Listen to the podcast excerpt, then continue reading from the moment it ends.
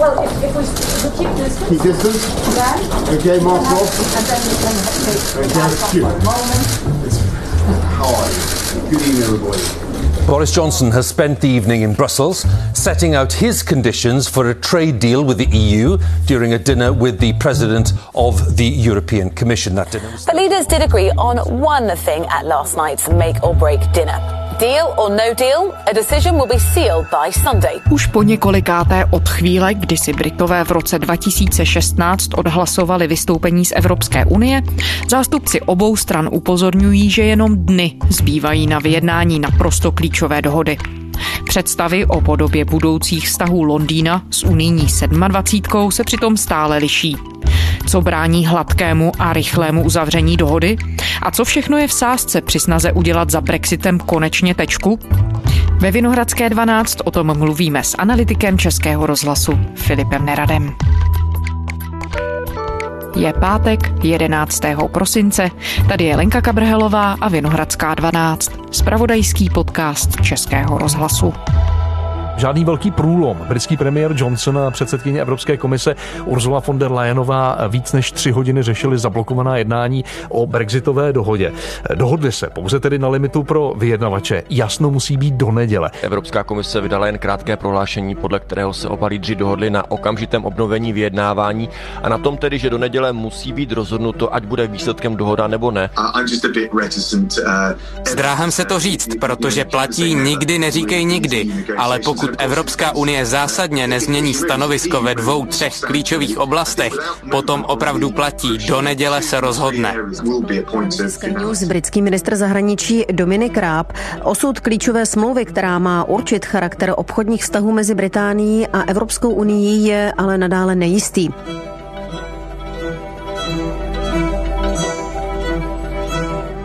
Filipe, my jsme tady ve Vinohradské 12 mluvili o Brexitu výrazněji naposledy téměř před rokem. Bylo to na konci ledna, kdy se Británie od února vydávala na svoji vlastní cestu, odpojila se formálně od Evropské unie, čemuž předcházely měsíce, dokonce roky intenzivních vyjednávání a různých přetahování se o detaily.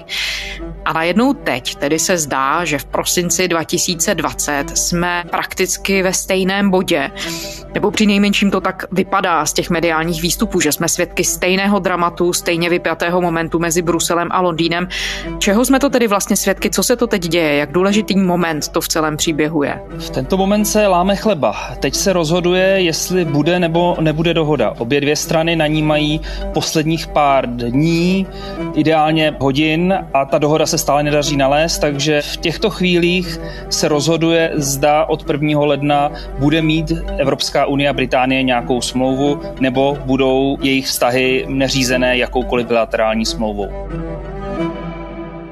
No co se tedy vlastně stalo, ale že se ta dohoda dotlačila do takhle krajního momentu? To se přeci vědělo, že obě strany se musí dohodnout. Tak o čem všem tedy se Evropská unie a Británie dohadují? O čem se to tedy rozhoduje? Rozhoduje se primárně o nastavení obchodních vztahů, protože ty jsou pro obě dvě strany velice důležité. Evropská unie přišla s tím, že by chtěla mít s Británií dál nadstandardní obchodní vazby, tedy ne, že bude mít stejné výhody jako člen Evropské unie, to už tím vystoupením není možné, ale nabízela jí opravdu obchodní vztahy plus plus. Bez jakýchkoliv cel, bez kvót na množství dováženého zboží a podobně. Británie na druhou stranu ale si chce udržet nějakou suverenitu a sama si rozhodovat o pravidlech to, aby jí Evropská unie poskytla všechny tyto výhody, by bylo totiž podmíněno tím, že by Británie musela respektovat spoustu evropských předpisů nebo minimálně sladit britské předpisy s těmi evropskými. A to je něco, na co Londýn není moc ochotný přistoupit.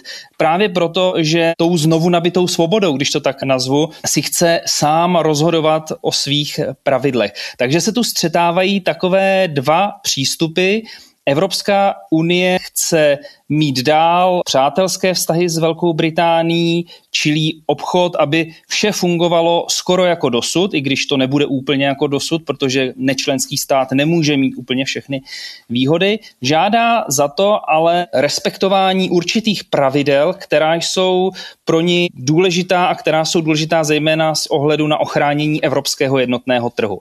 Na druhé straně je pak právě ten britský přístup, který je hodně založený na pojmu suverenita. Happens from January the, the, the 1st, uh, this country will be able uh, to get on with our points-based immigration system, which... Britové šli do toho Brexitu s tím, že chtějí získat zpátky kontrolu. To bylo to hlavní heslo kampaně za Brexit. We will be taking back control. And we have already taken back control. Take control back. Of our money, our borders and our laws and we will seize all the opportunities that Brexit brings. Chtějí získat vlastní suverenitu, aby si sami mohli rozhodovat o svých věcech, o tom, jaká pravidla budou platit, aby už o nich nerozhodoval ten takzvaný Brusel. A tyto dva přístupy se tady teď srážejí a v některých oblastech se zatím společná řeč nepodařila nalézt. Přestože o tom všichni věděli už od 1. února, že bude potřeba tohle udělat a bude potřeba se dohodnout. Přesně tak, ale Velká Británie dlouhou dobu hrála na to, nebo on to britský premiér opakuje prakticky doteď, říkali, podívejte se, dohoda, ano, ale ne za každou cenu a i ten rozchod bez dohody a fungování bez společných pravidel, jenom na základě těch obecných pravidel Světové obchodní organizace jsou pro nás v pořádku a my budeme určitě skvěle prosperovat i za těchto podmínek. Takže Velká Británie tu dohodu nechtěla za každou cenu, zatímco evropská strana se k ní britské partnery snažila dotlačit a stále se snaží but not at any cost. Any agreement on our future relationship would have to be based on our mandate. Evropská unie i Velká Británie dál chtějí dosáhnout dohody na spolupráci po Brexitu, ale ne za každou cenu. Shodli se na tom při společném telefonátu předseda Evropské rady Charles Michel a britský premiér Boris Johnson. And we call on the UK to make the necessary moves. Obě strany sice říkají, že tu dohodu nepotřebují uzavřít za každou cenu, že raději než nějakou špatnou nebo nevýhodnou dohodu, radši žádnou, ale zdá se, že i ta neustálá snaha a prodlužování těch termínů na dohodu svědčí o tom, že obě strany si tu dohodu přejí a že i Britové ustoupili od toho, že i bez dohody je to pro ně v pořádku. A tím, že teď přistoupili na další posunutí toho deadlineu, tentokrát do neděle, tak je vidět, že i britská strana si uvědomí, uvědomuje to, že tu dohodu potřebuje, že nějakou dohodu potřebuje, že ten rozchod bez dohody by silně poškodil. Pojďme se podívat tedy na ty konkrétní dopady, Filipe, protože tohle všechno může znít a asi i zní i Britům, i obyvatelům Evropské unie velice abstraktně. Co si tedy vlastně představit pod těmi důsledky? Tak v prvé řadě přerušení veškerého spojení. Pokud by nebyla ta dohoda, tak by od 1. ledna měly přestat létat letadla mezi britskými ostrovy a Evropskou unii.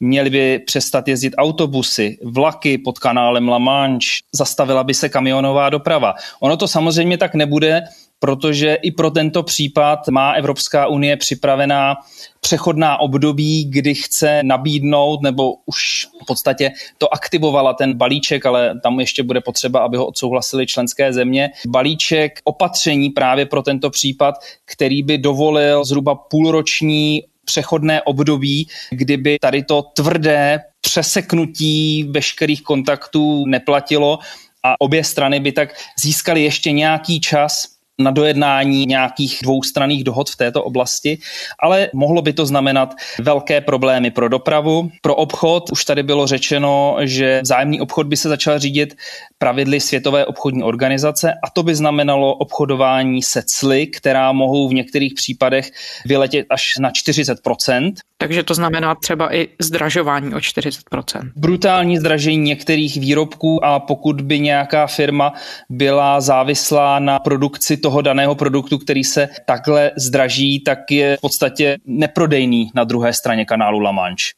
Zároveň to, že se začne obchodovat se cly, musí se začít provádět celní procedury, kontroly zboží a to bude spožďovat dodávky. Na britské straně už provedli několik testů toho odbavování v Doverském přístavu a vytvářely se tam mnoha kilometrové fronty Kamiony tam čekaly mnoho hodin, někdy i dní na odbavení.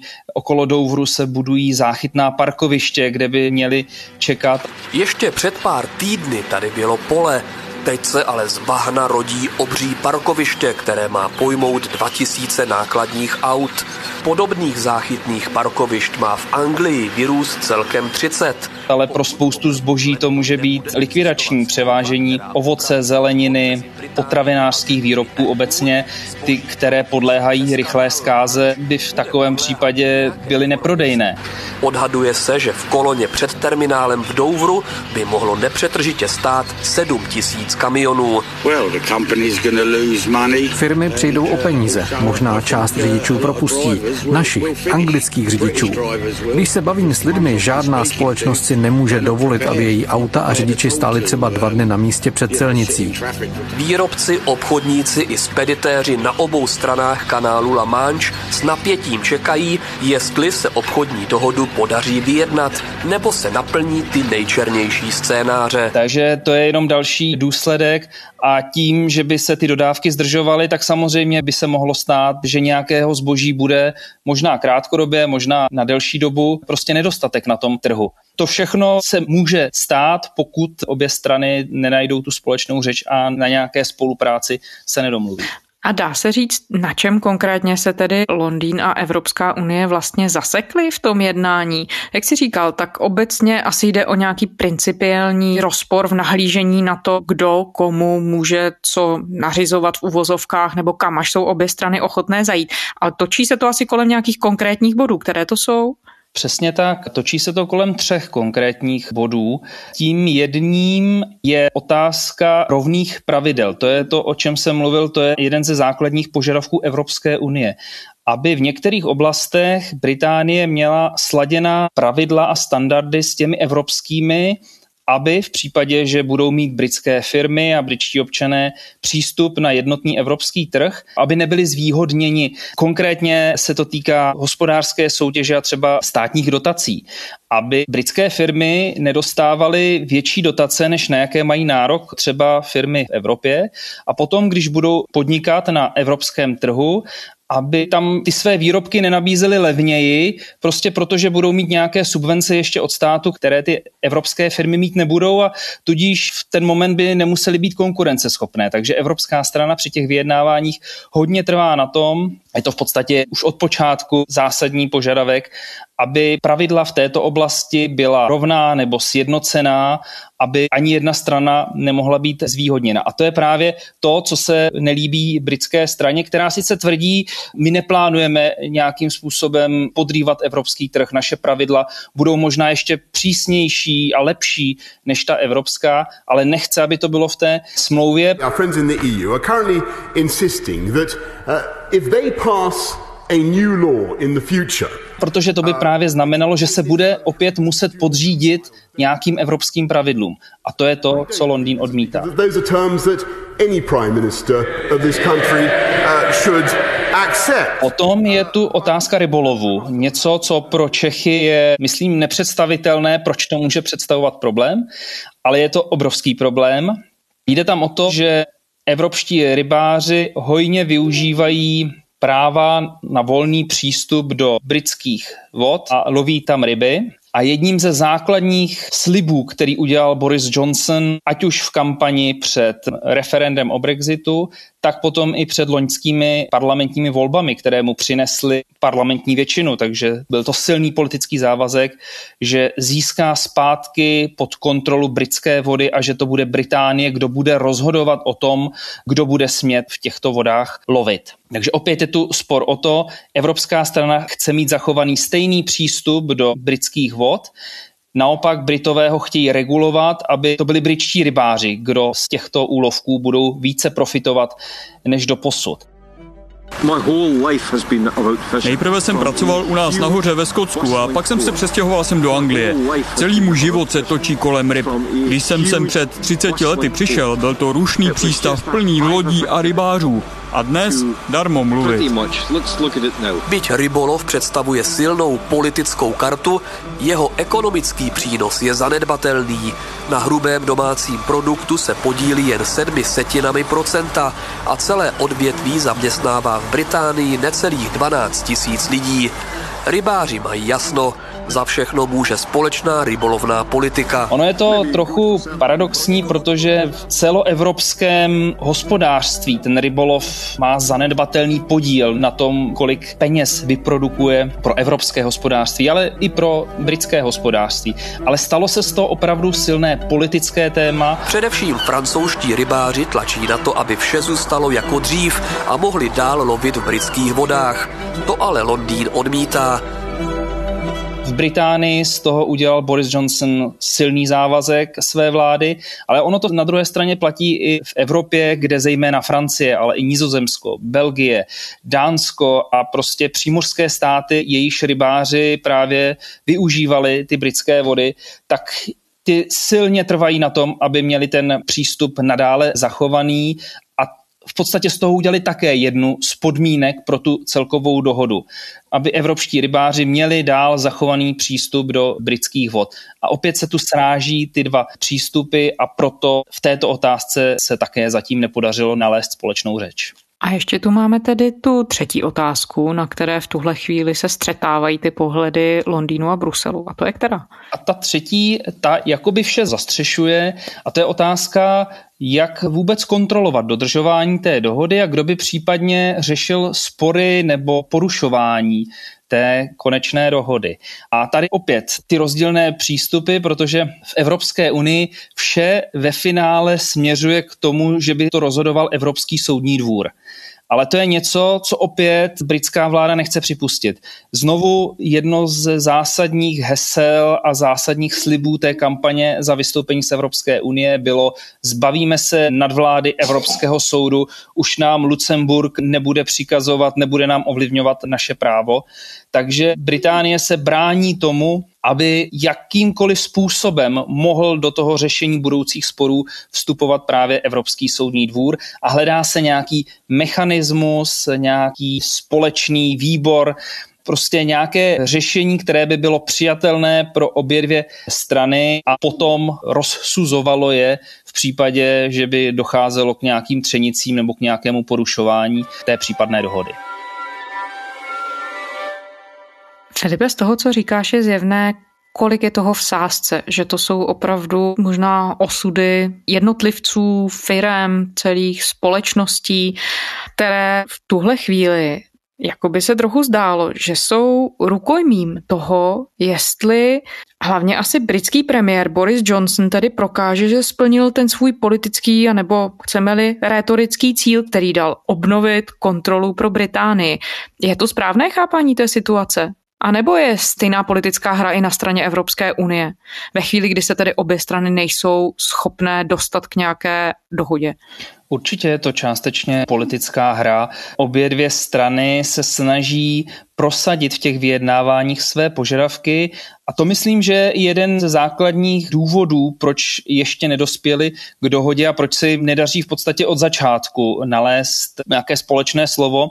Aspoň z mého pohledu ta jednání nebyla a nejsou o hledání kompromisů ale mnohem více byla a jsou o hájení si nějakých těch vlastních červených liní, jak se to označuje někdy, těch svých podmínek, s nimiž do těch vyjednávání šly. A spíše než právě hledání nějakých těch průsečíků a společných bodů, tak to bylo o tom, co je pro ně nepřekročitelnou hranicí. A to trvá v podstatě doteď, protože, jak už jsem to říkal na začátku, tyto body, na kterých se neschodli doteď, tak to jsou neuralgické body už od toho samotného počátku, od toho března, kdy ta jednání začala. A dá se v tuhle chvíli říct, kdo je otevřenější dohodě? Kdo tu svoji červenou čáru je ochotný překreslit?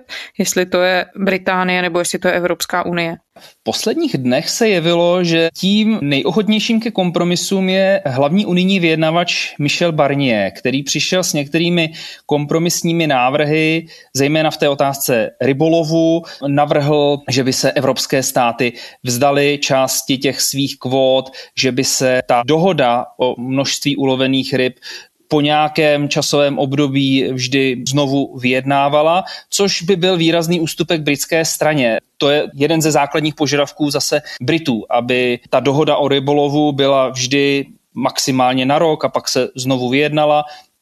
Takže nějakým tímto směrem byl Michel Barnier ochotný zajít dokonce členským státům otevřeně řekl, pokud budete chtít dohodu, prostě musíme u rybolovu ustoupit.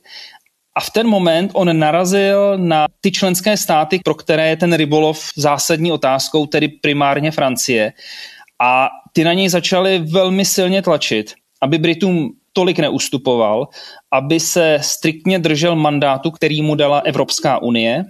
A výsledkem toho je, že už se zdálo, že se ty stanoviska obou stran nějakým způsobem zbližují a najednou opět byla nedohoda a Britové to interpretovali tak, že evropská strana přišla s novými požadavky, s novými věcmi, které pro ně byly znovu nepřijatelné. Takže nedá se to paušalizovat na jednotlivé strany, ale unijní vyjednavači byli připraveni ustoupit, ale dostali se pod tlak šéfů vlád. Nejhlasitěji tady vystupoval francouzský prezident Emmanuel Macron, který otevřeně prohlásil, že jeho země nemusí podpořit tu konečnou dohodu, pokud nebude odpovídat francouzským zájmům, což je jasné ultimátum, že v otázce rybolovu se musí vyhovět tomu, co požaduje Francie, a to je tedy primárně volný přístup do britských vod. Takže náznaky kompromisů, ústupků tady byly, ale opravdu ani jedna z těch stran není připravená nebo ochotná ustoupit úplně a licituje se až do těch posledních hodin a minut, čehož jsme svědky právě teď. Ten deadline tedy je na to neděle. Dá se v tuhle chvíli odhadovat, jestli se obě strany dohodnou a kdo vlastně tu dohodu v tuhle chvíli potřebuje víc, unijní 27 nebo Londýn? Já stále věřím, že se dohodnou, že to bude taková ta typická unijní dohoda za minutu 12. No my už se teď vyskytujeme ve fázi, kdy jsme 10 minut po 12, protože v ideálním případě ta dohoda měla být na stole někdy v říjnu, nejpozději v polovině listopadu, aby ji bylo možné pohodlně schválit do konce roku. Takže teď už opravdu tlačí čas ale tím, že ten deadline je do neděle, tak si umím představit, že v neděli ve 23.55 vítězoslavně zazní fanfáry v Bruselu a v Londýně máme dohodu a ten pomyslný bílý kouř nad palácem Berlemont někde začne stoupat. Co se týče toho, kdo tu dohodu víc potřebuje, já si myslím, že víc si potřebuje Británie. Jednak prostě evropský trh je pro Británii zásadní. Británie vyváží na unijní trh skoro polovinu veškerého svého exportu.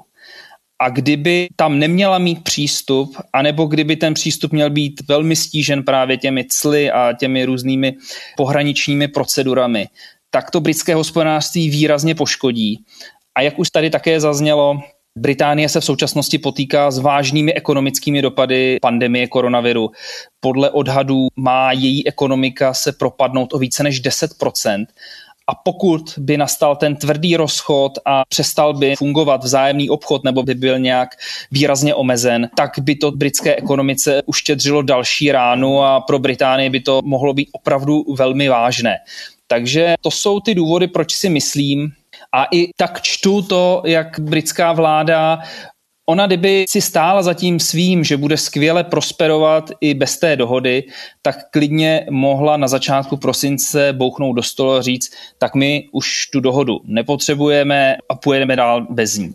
Britská strana to neudělala, ačkoliv Boris Johnson, posluchači si možná vzpomenou, už jedno takové ultimátum dal.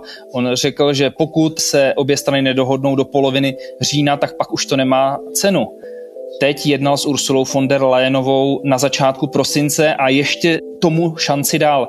Tudíž i z britské strany cítím, že si je londýnská vláda vědoma toho, že tu dohodu potřebuje a že ten rozchod bez dohody by pro ní byl další ranou. Filip Nerad, analytik Českého rozhlasu. Filipe, děkujeme. Bylo mi potěšením, díky za pozvání, naslyšenou. A to je zpáteční Vinohradské 12 vše.